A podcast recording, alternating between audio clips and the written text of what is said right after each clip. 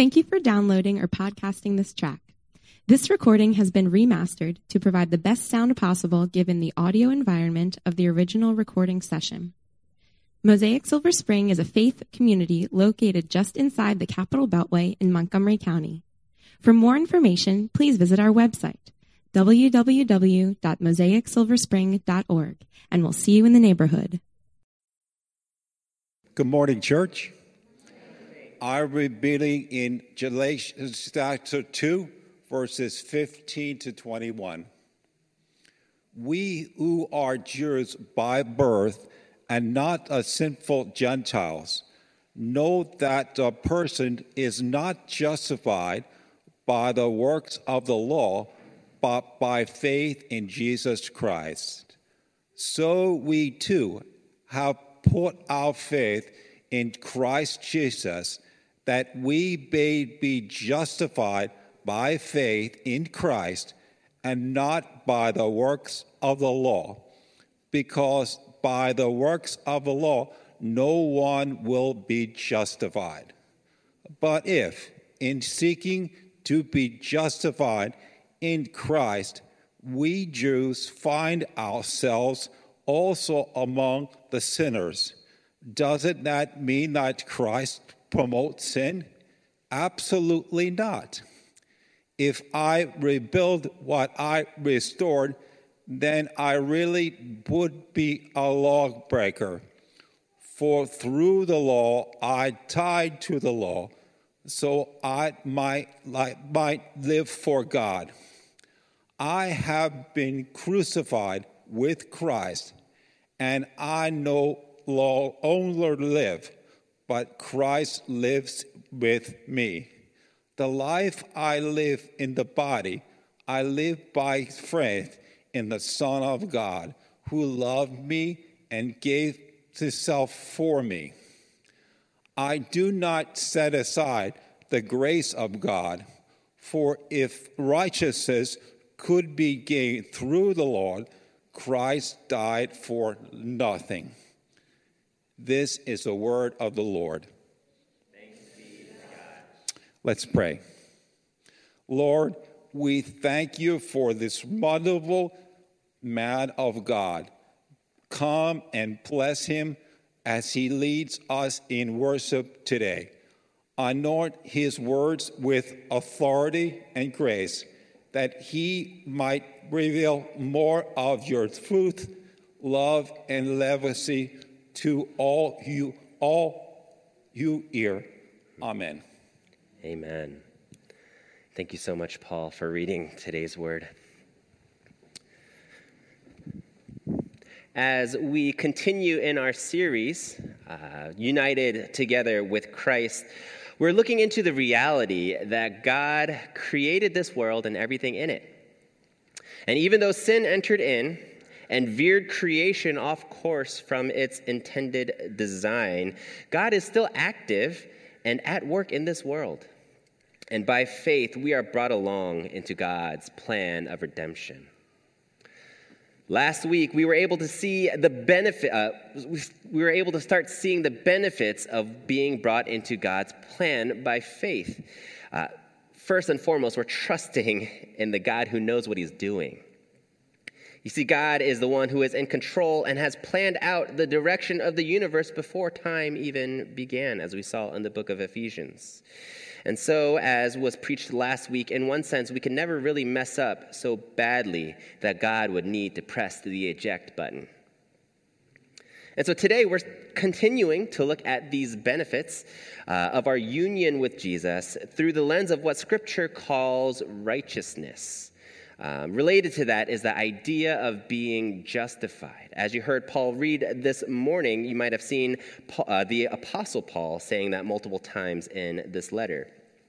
And now I get that maybe for some of you who might not have grown up in the church, uh, when you hear the word justification or when you hear the word righteousness, uh, it might feel a little bit abstract. Like you kind of know what he's talking about, but it's not very clear how that connects to your everyday life. And while we might not use these words regularly outside of a church setting, uh, it might be a little bit more common than you might think. Why do you smash that like button when you're watching a video that you like on YouTube? It's because you're declaring that this video is entertaining or useful or it moved you in some way, shape, or form. You are justifying that this video is worth watching so that when someone else scrolls across this video and sees how many views and how many likes it got, you say, oh, this video has something to it. This channel is worth following. Maybe you've been to IKEA or another store and you saw those little happy or not buttons. You see the row of smiley faces with different colors and a different gradient of smiling or not. When you press that button, you are declaring that at your time that your time at the store was good or maybe it wasn't. You are declaring that their service was good enough or not. Justification is the number of stars next to a product on Amazon or a Yelp review. When you order food through DoorDash or Uber Eats, you have to oftentimes click, How was your service? Can you justify that it was good and that the service must continue? You see, justification, your right standing, uh, it's also, in a more serious note, questioned during every performance review at work. Every time, kids, you get your report card from school, uh, don't you have a little bit of dread because it tells you, uh, it answers the question Are you doing good enough at school? Are you marked as a successful student? You see, being justified, being called righteous, it deals with your status. It is answering the question Are you good enough? And so, as we dig even deeper into the deeper matters of life, what is your status before the God of the universe? When you answer to Him, will He see that you are good or that you are righteous in His eyes? How do we become good enough to stand before the God of the universe? You see, Paul is trying to unpack that for us here in Galatians, and so we'll look at it through two points. Uh, keeping it very simple works of the law and justified by faith. Again, we see the two points works of the law and justified by faith. As we enter into verse 15, it might help uh, to give a little bit of context, a little bit of background of what's going on. You see, in the early church, there were a, a group of those within the church uh, who argued that to be truly righteous before God, you had to follow the customs found in the law of Moses. In the Old Testament, the law given to the people of God, this was the standard that they were saying you have to follow if you're truly Christian. You see this play out even in an instance that Paul writes about earlier in the chapter where he confronts Peter. You see, Paul is trying to address the fact that for those Christians or those within the church that said you have to live according to the Jewish law, they were differentiating themselves from one another within the church and labeling those that weren't following the laws Gentile sinners. See, we are not those Gentile sinners. We are the ones that follow the law of God. That's what they were saying. And of course, when Paul hears this, he is coming right out of the gates, guns blazing. He is echoing their insult ironically. You know, we aren't Jewish, uh, we are Jewish by birth and not Gentile sinners. And he's bringing that up because of what his main point is in the whole letter, as we see in verse 16.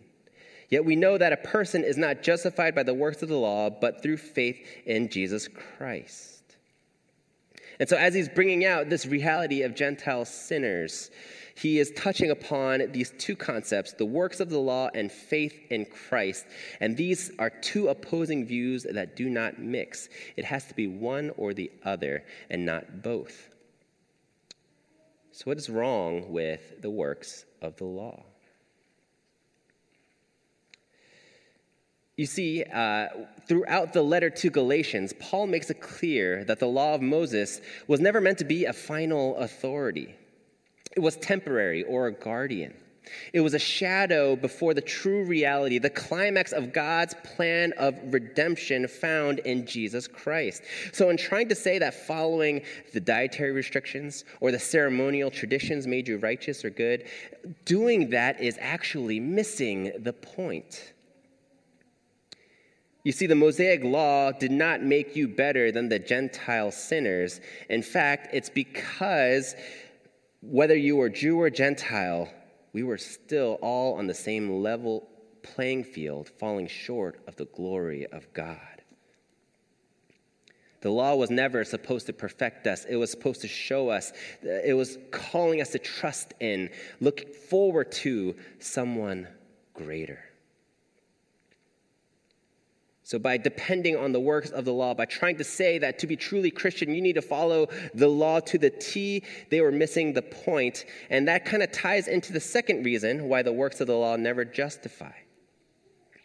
It'll never change your status because you will never be good enough.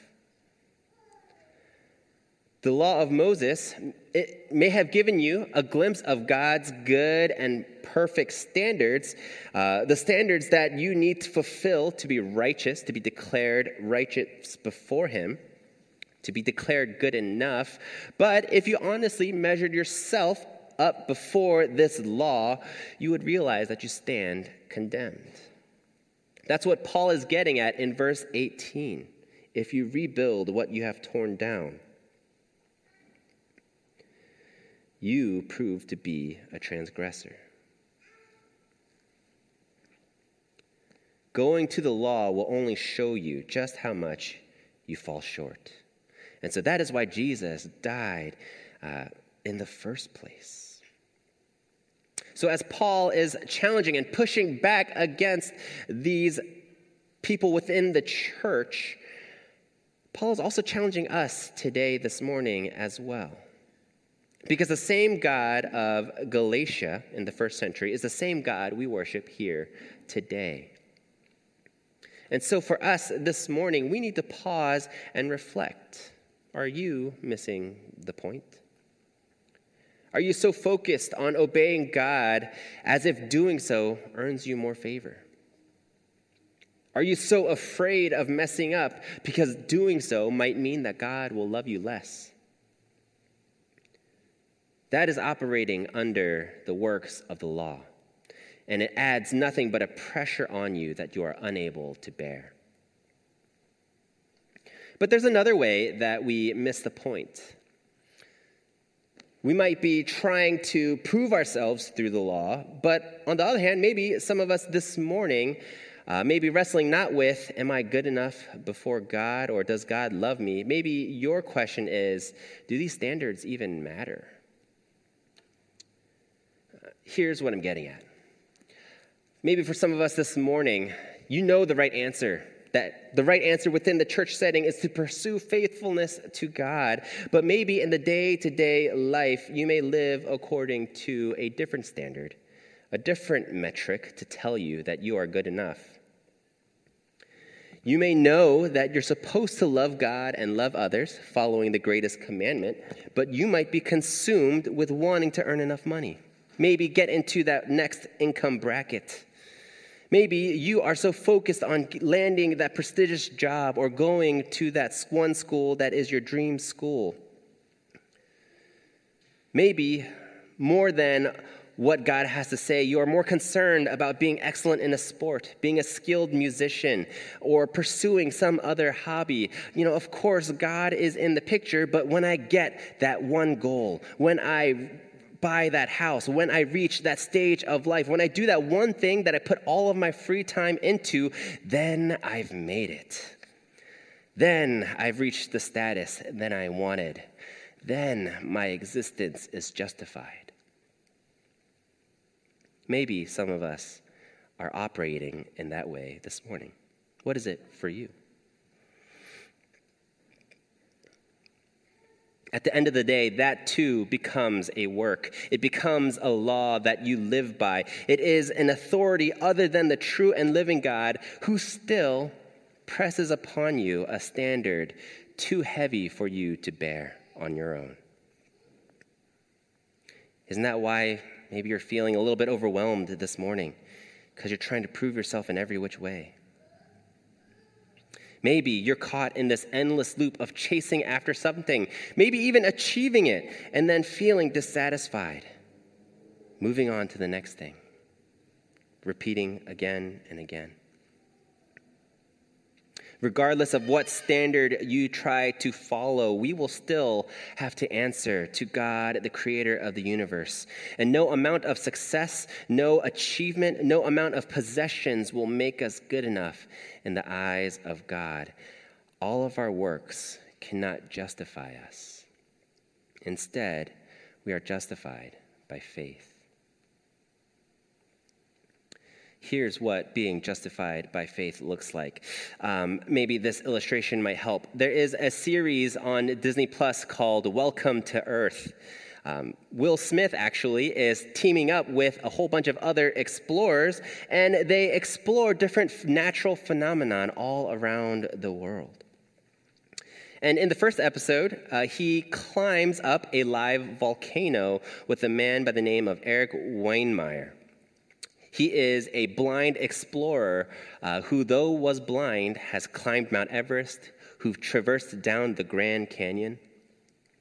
And what's fascinating with that episode as they explore this idea of sound is that uh, because Eric is blind, he is more in tune with the subtleties of the sounds around him. So when they're trekking up the mountain. He can tap his pole. He can snap his fingers. He could have someone click their tongue, and he has a general idea of his surroundings and can walk out, walk up without a guide. As he explains his story on becoming blind in high school, he mentions that though he felt initially that he would be stuck on the sidelines, he realized that the beauty of hearing is that you can hear things that no eye can see. You could hear behind you just as well as you could hear in front of you. There are all kinds of things that I could see with my ears that you cannot see with your eyes. There are all kinds of things that I see with my ears that you cannot see with your eyes. Uh, in my words, as I hear Eric say that in the episode, uh, it was through the death of Eric's vision that he was able to see the beauty and the intricacies of the sound around him. Though his vision died, he is alive. His hearing is alive to, sensitive to the inaudible rumblings of the volcanoes, the vibrations or the infrasounds that the earth makes. He could feel all of the things that the explorers around him could not in his eardrums. It was through the death of his vision that his hearing was free to grow much deeper than it otherwise could.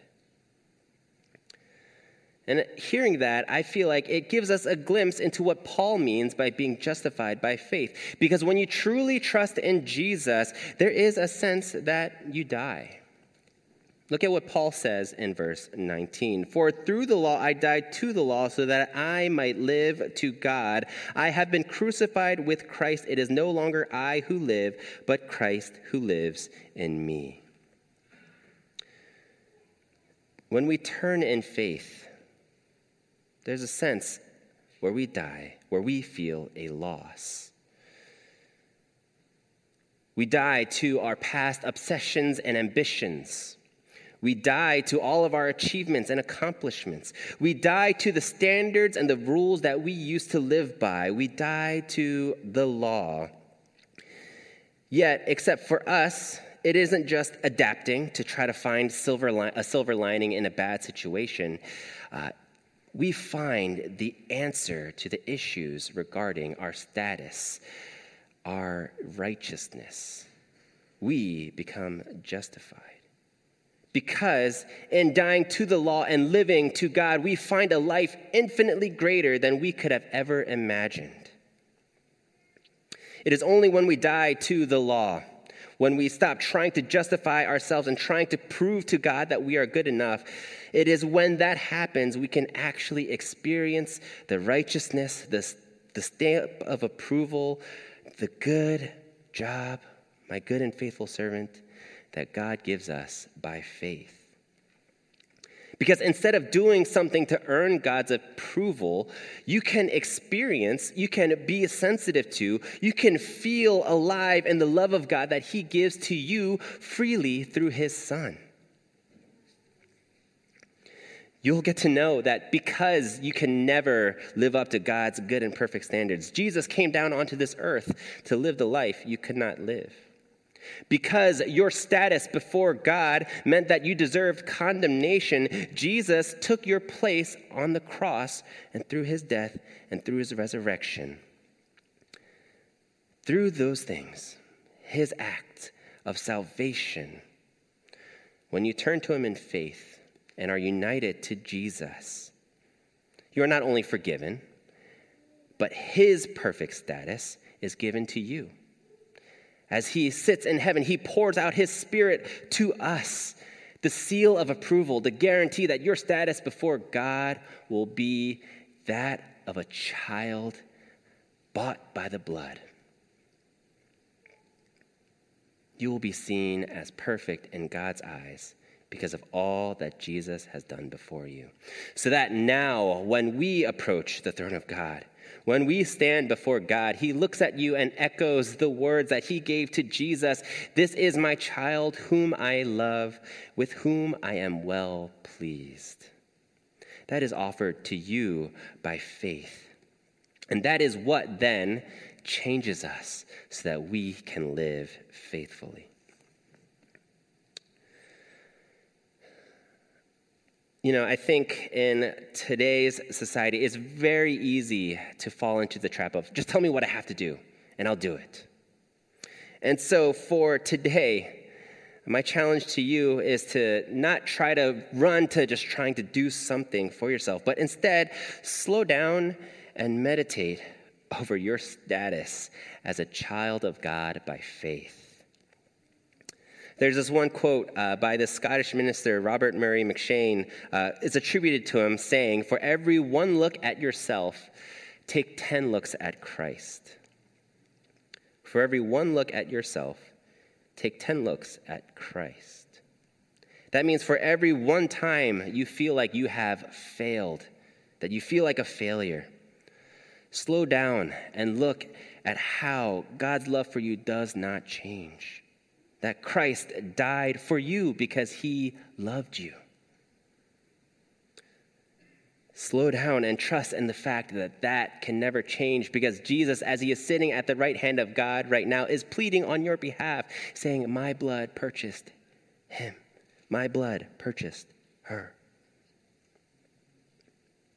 For every one time you doubt if God really loves you, or if you believe that God is too angry for you. Look at Christ and recognize it is not even the strength of your faith that saves you, but it is the strength of our Savior who was victorious on the cross.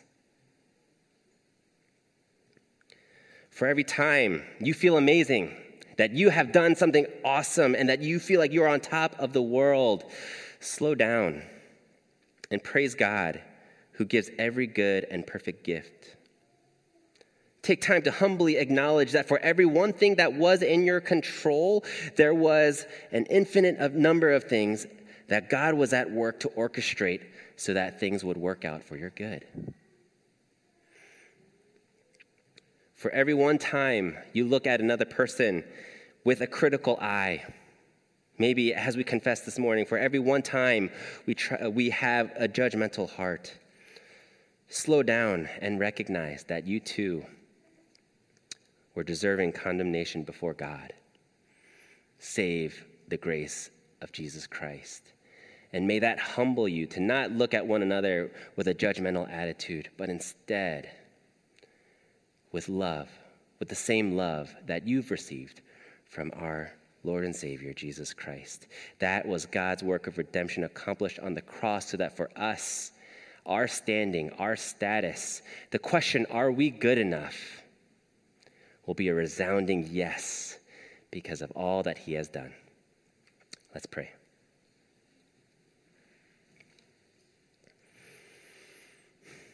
Heavenly Father God, We confess that it is so easy to want to prove ourselves. We live in a society where we have to prove ourselves, it feels like every single day.